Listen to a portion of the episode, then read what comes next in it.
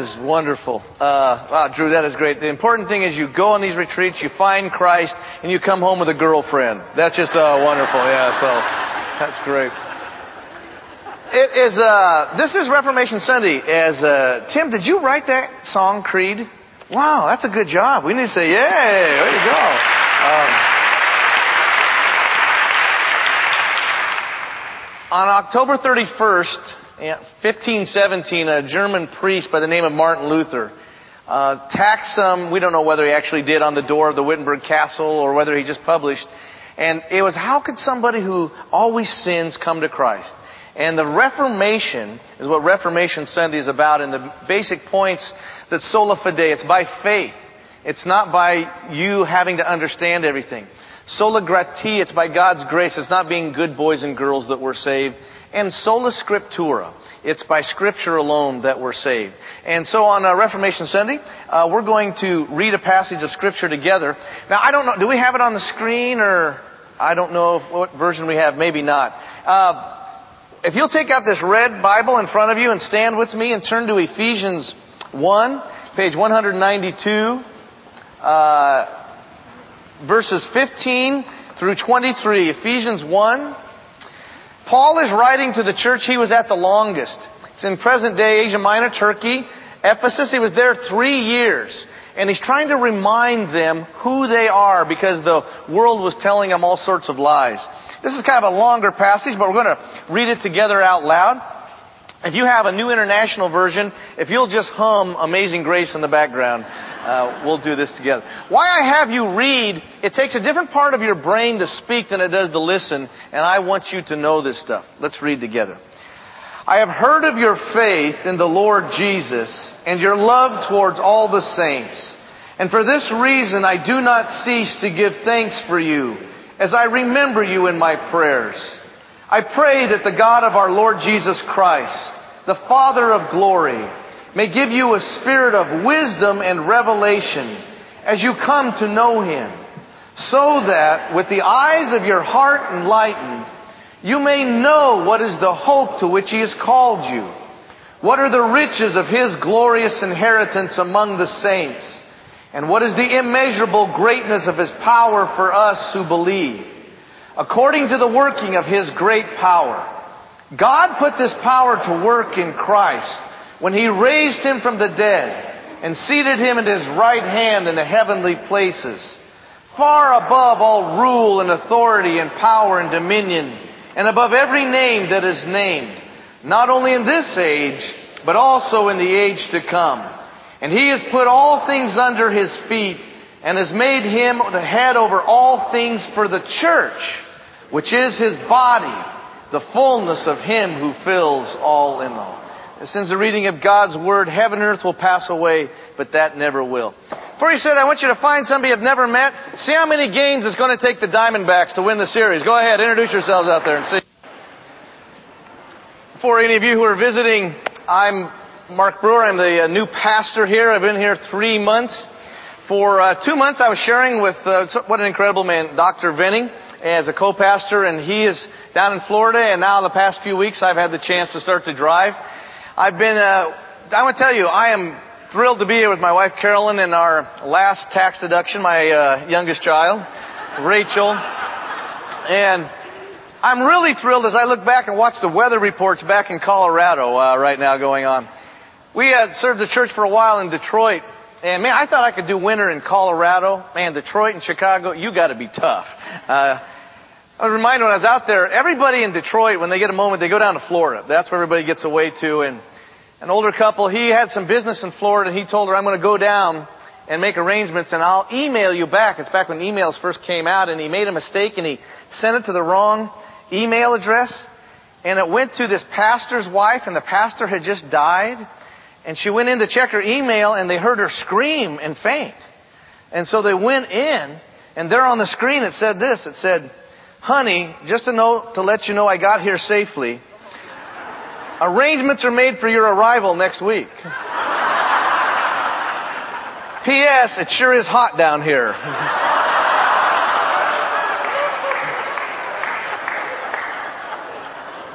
well, God this morning has our address. I know it's a long way to get to the point. Uh, that none of us should miss, and that is, we've been looking at God's love. If you are visiting and you don't have a church home, we'd love to have Bel Air be your church home. If not, find one. There's a lot of great churches in the LA area that you can grow in Christ. God doesn't know anything about a Lone Ranger Christian just out there on her own or on his own. We've been looking, we took the lens of God's love and went, zoomed it back three weeks ago and looked at God loves this world. He loves this mess. Not the sin in it, but the people in it is why He sent His Son into it.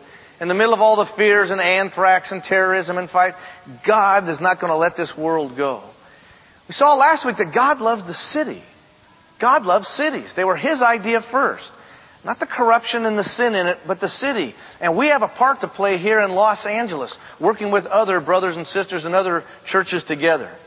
But this morning we're going to zero down and talk about Bel Air. If you are visiting, we're doing, I'm kind of doing a little in-house sharing together, but hopefully this will apply to wherever your home ministry is. Bel Air, we, if we're going to be used of God, there's two things that need to be true for us. We have to, first of all, be biblically valid. There is a difference between building a crowd and building a church. You can do all sorts of gimmicks and bring people inside of a building. That's not building a church. A church is built upon God's Word. But second of all, we have to be culturally viable. If we're not talking the language of this culture, I don't mean their values, their language, then it's just a bunch of noise when we come in here. And how do we reach them?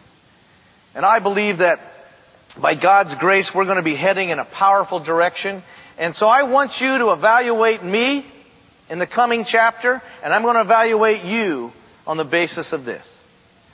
Well, first of all, if you look on the back of your uh, bulletin there, the first thing uh, you'll see is a little triangle.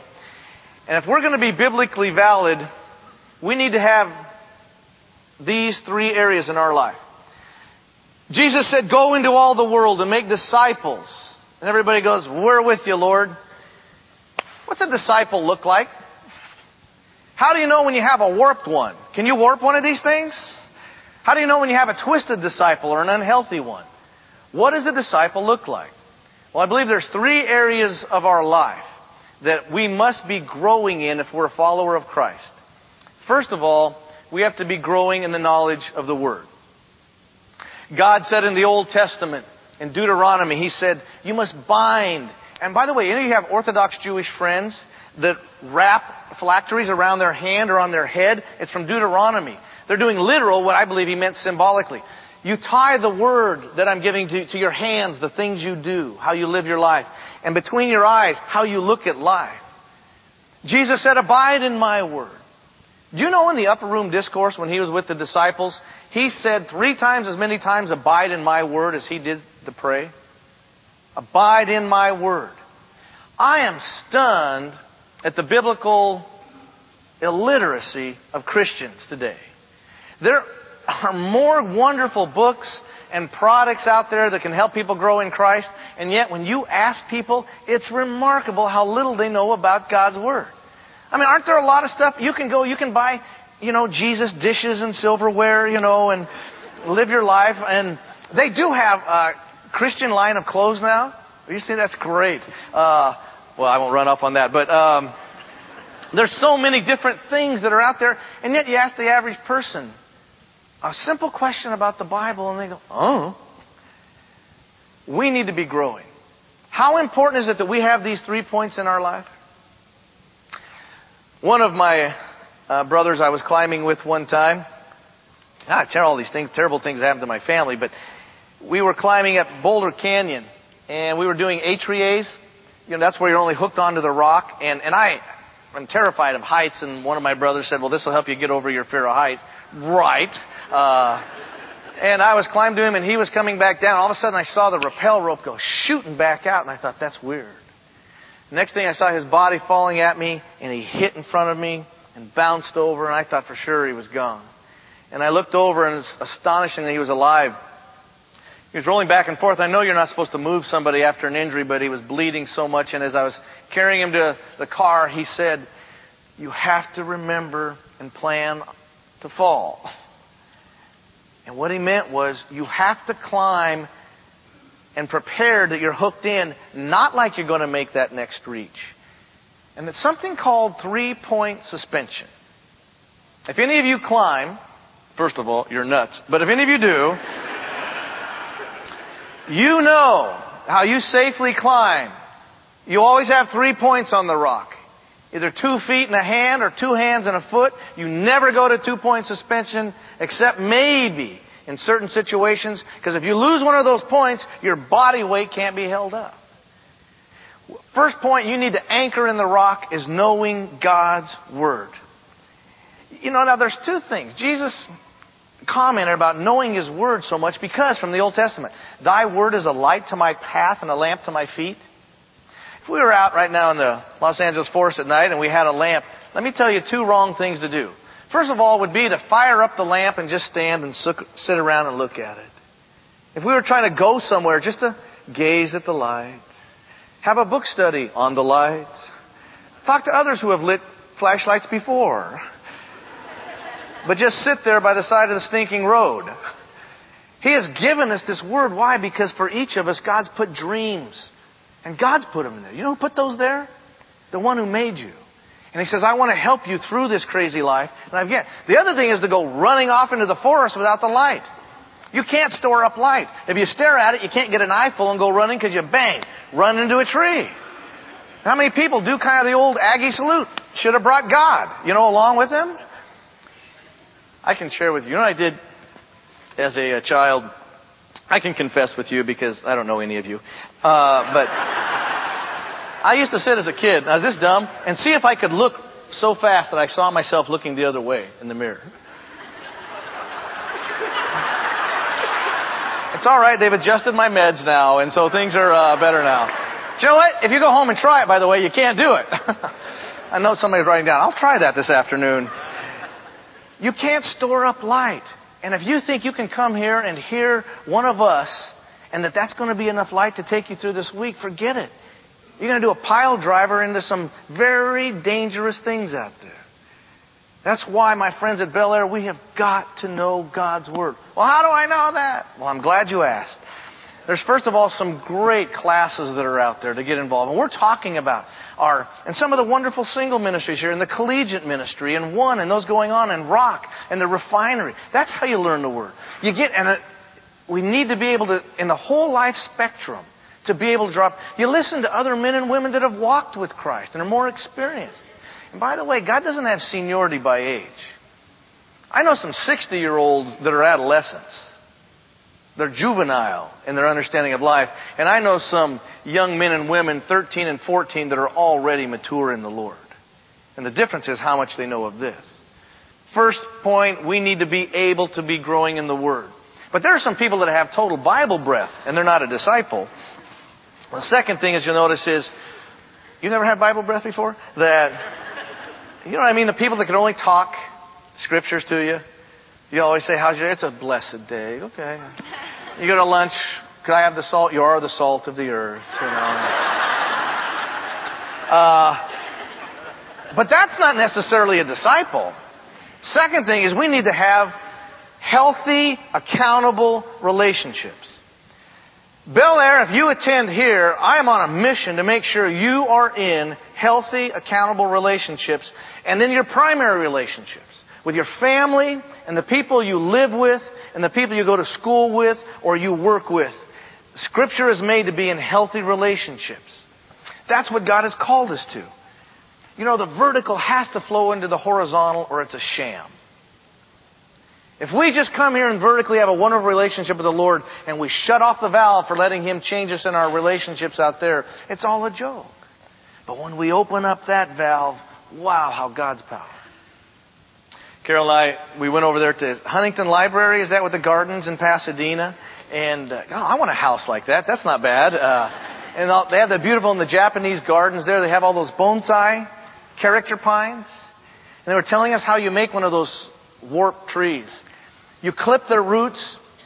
You starve them in certain nutrients. You don't let the sunlight upon them, and they'll even tie little strings and wires to choke out the sap, and they will warp and twist to these bizarre shapes. That's cute for a tree. That's pathetic for a Christian. And there's a lot of bonsai, warped Christians that are out there. We don't have the right nutrients. Do Christians believe the wackiest things that are out there? And the reason why is one, not only do they not know the Word, but they don't have friends, brothers and sisters that can say, whoa, whoa, whoa, don't go there.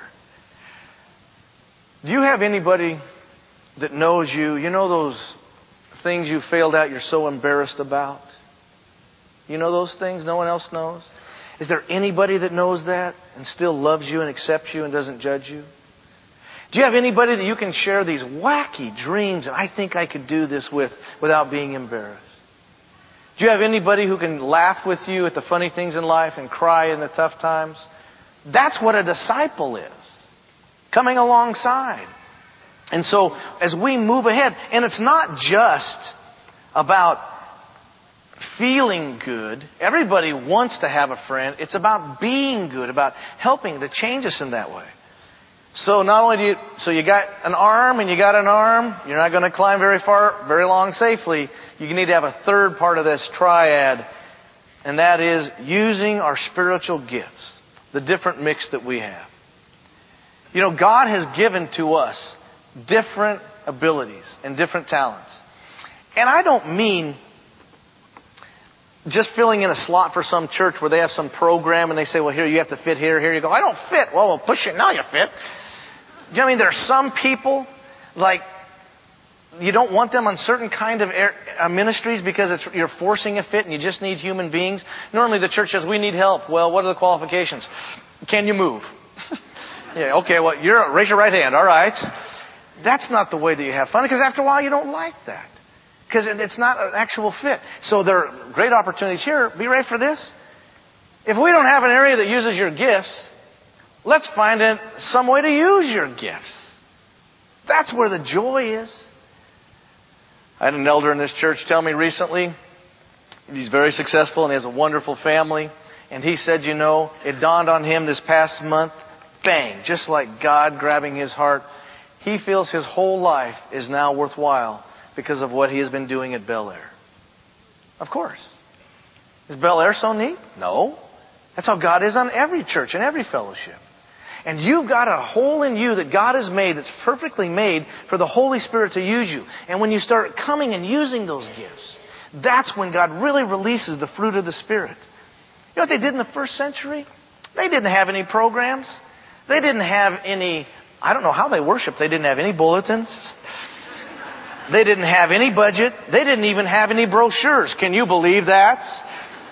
And they took over the heathen, corrupt Roman Empire. How? Do you know what the abortion of the first century was? A father had the law of rule, and if he did not want to have a child, particularly a little girl, you could leave it on the hillside to the gods to decide this child's fate. And they died by the thousands. And do you know what the early Christians did? They sat under the bridges in Rome where they left these children and said, We'll take your child. You know what hospital comes from? It comes from the early Christians, hospitality. No one had medicine for just the general public till the Christians. In fact, even one of the great Roman emperors who hated the Christians said these impetuous Christians care not only for their own sick, they care for ours. Isn't that a great compliment from a disgusted man? What are these crazy? Do you know, by the way, in one of the early plagues in Rome, the best records came from the Christians. Do you know why? Because when the plague came to town, everybody else left. You know who stayed? Even though they got the plague and died. The Christians. And they recorded about it. Teaching. You know how people were taught? It's from Christians. If you were wealthy, you tutored your own, but everybody else was ignorant. The early believers said they need to learn to read so that they can know and so they can grow in Christ. And that's where I know that God has so much power in us. Well, like I said, it's not only just to be biblically valid, we've got to be culturally viable, and this is the fun part. We've got to talk this language of this culture. And one thing, not only does a community transform an individual life, but it transforms an entire city, as I said last week, to congregationalize it. If we evangelize this city, if this next week everybody in Los Angeles gave their life to Christ, can you imagine what next week would be like? Would that be great? I mean, that's kind of the understatement of the year. But you know, if we did that and we didn't have congregations, we'd have to do it all again in five years. Congregations. Every flavor that loves the Lord that's out there. We need Baptist, Presbyterian, Lutheran, Pentecostal, all those that love Christ lifting up His name. Certain bold for certain bugs, you know? Different kinds out there come together.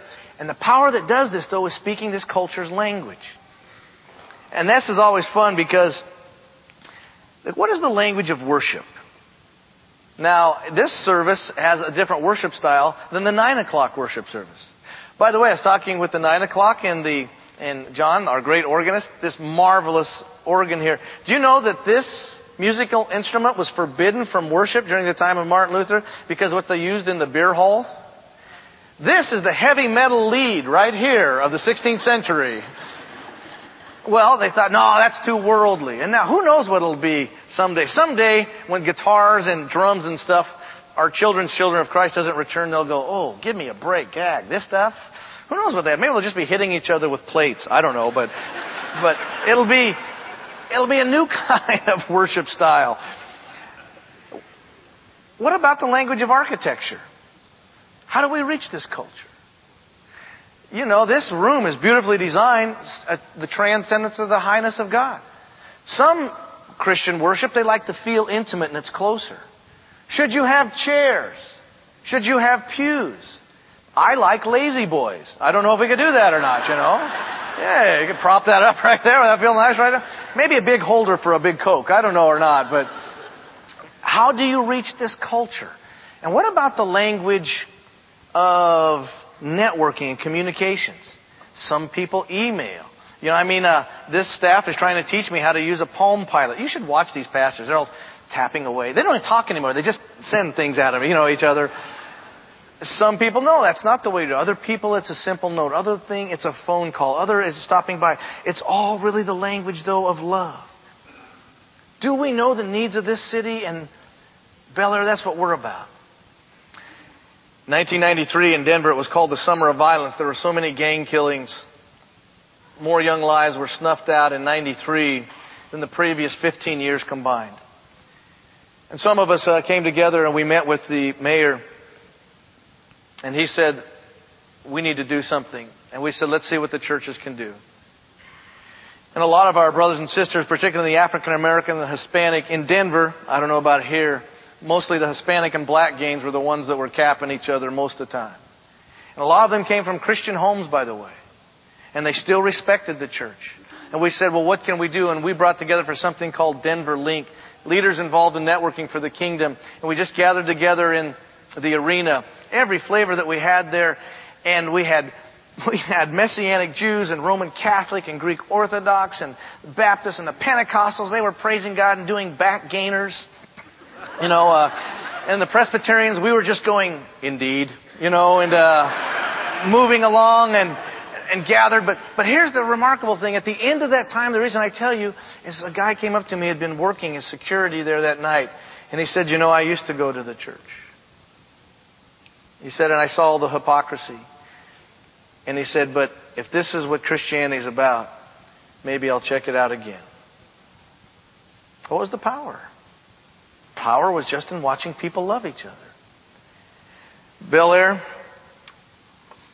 I need, we need more facilities around here. We need room for this place to grow.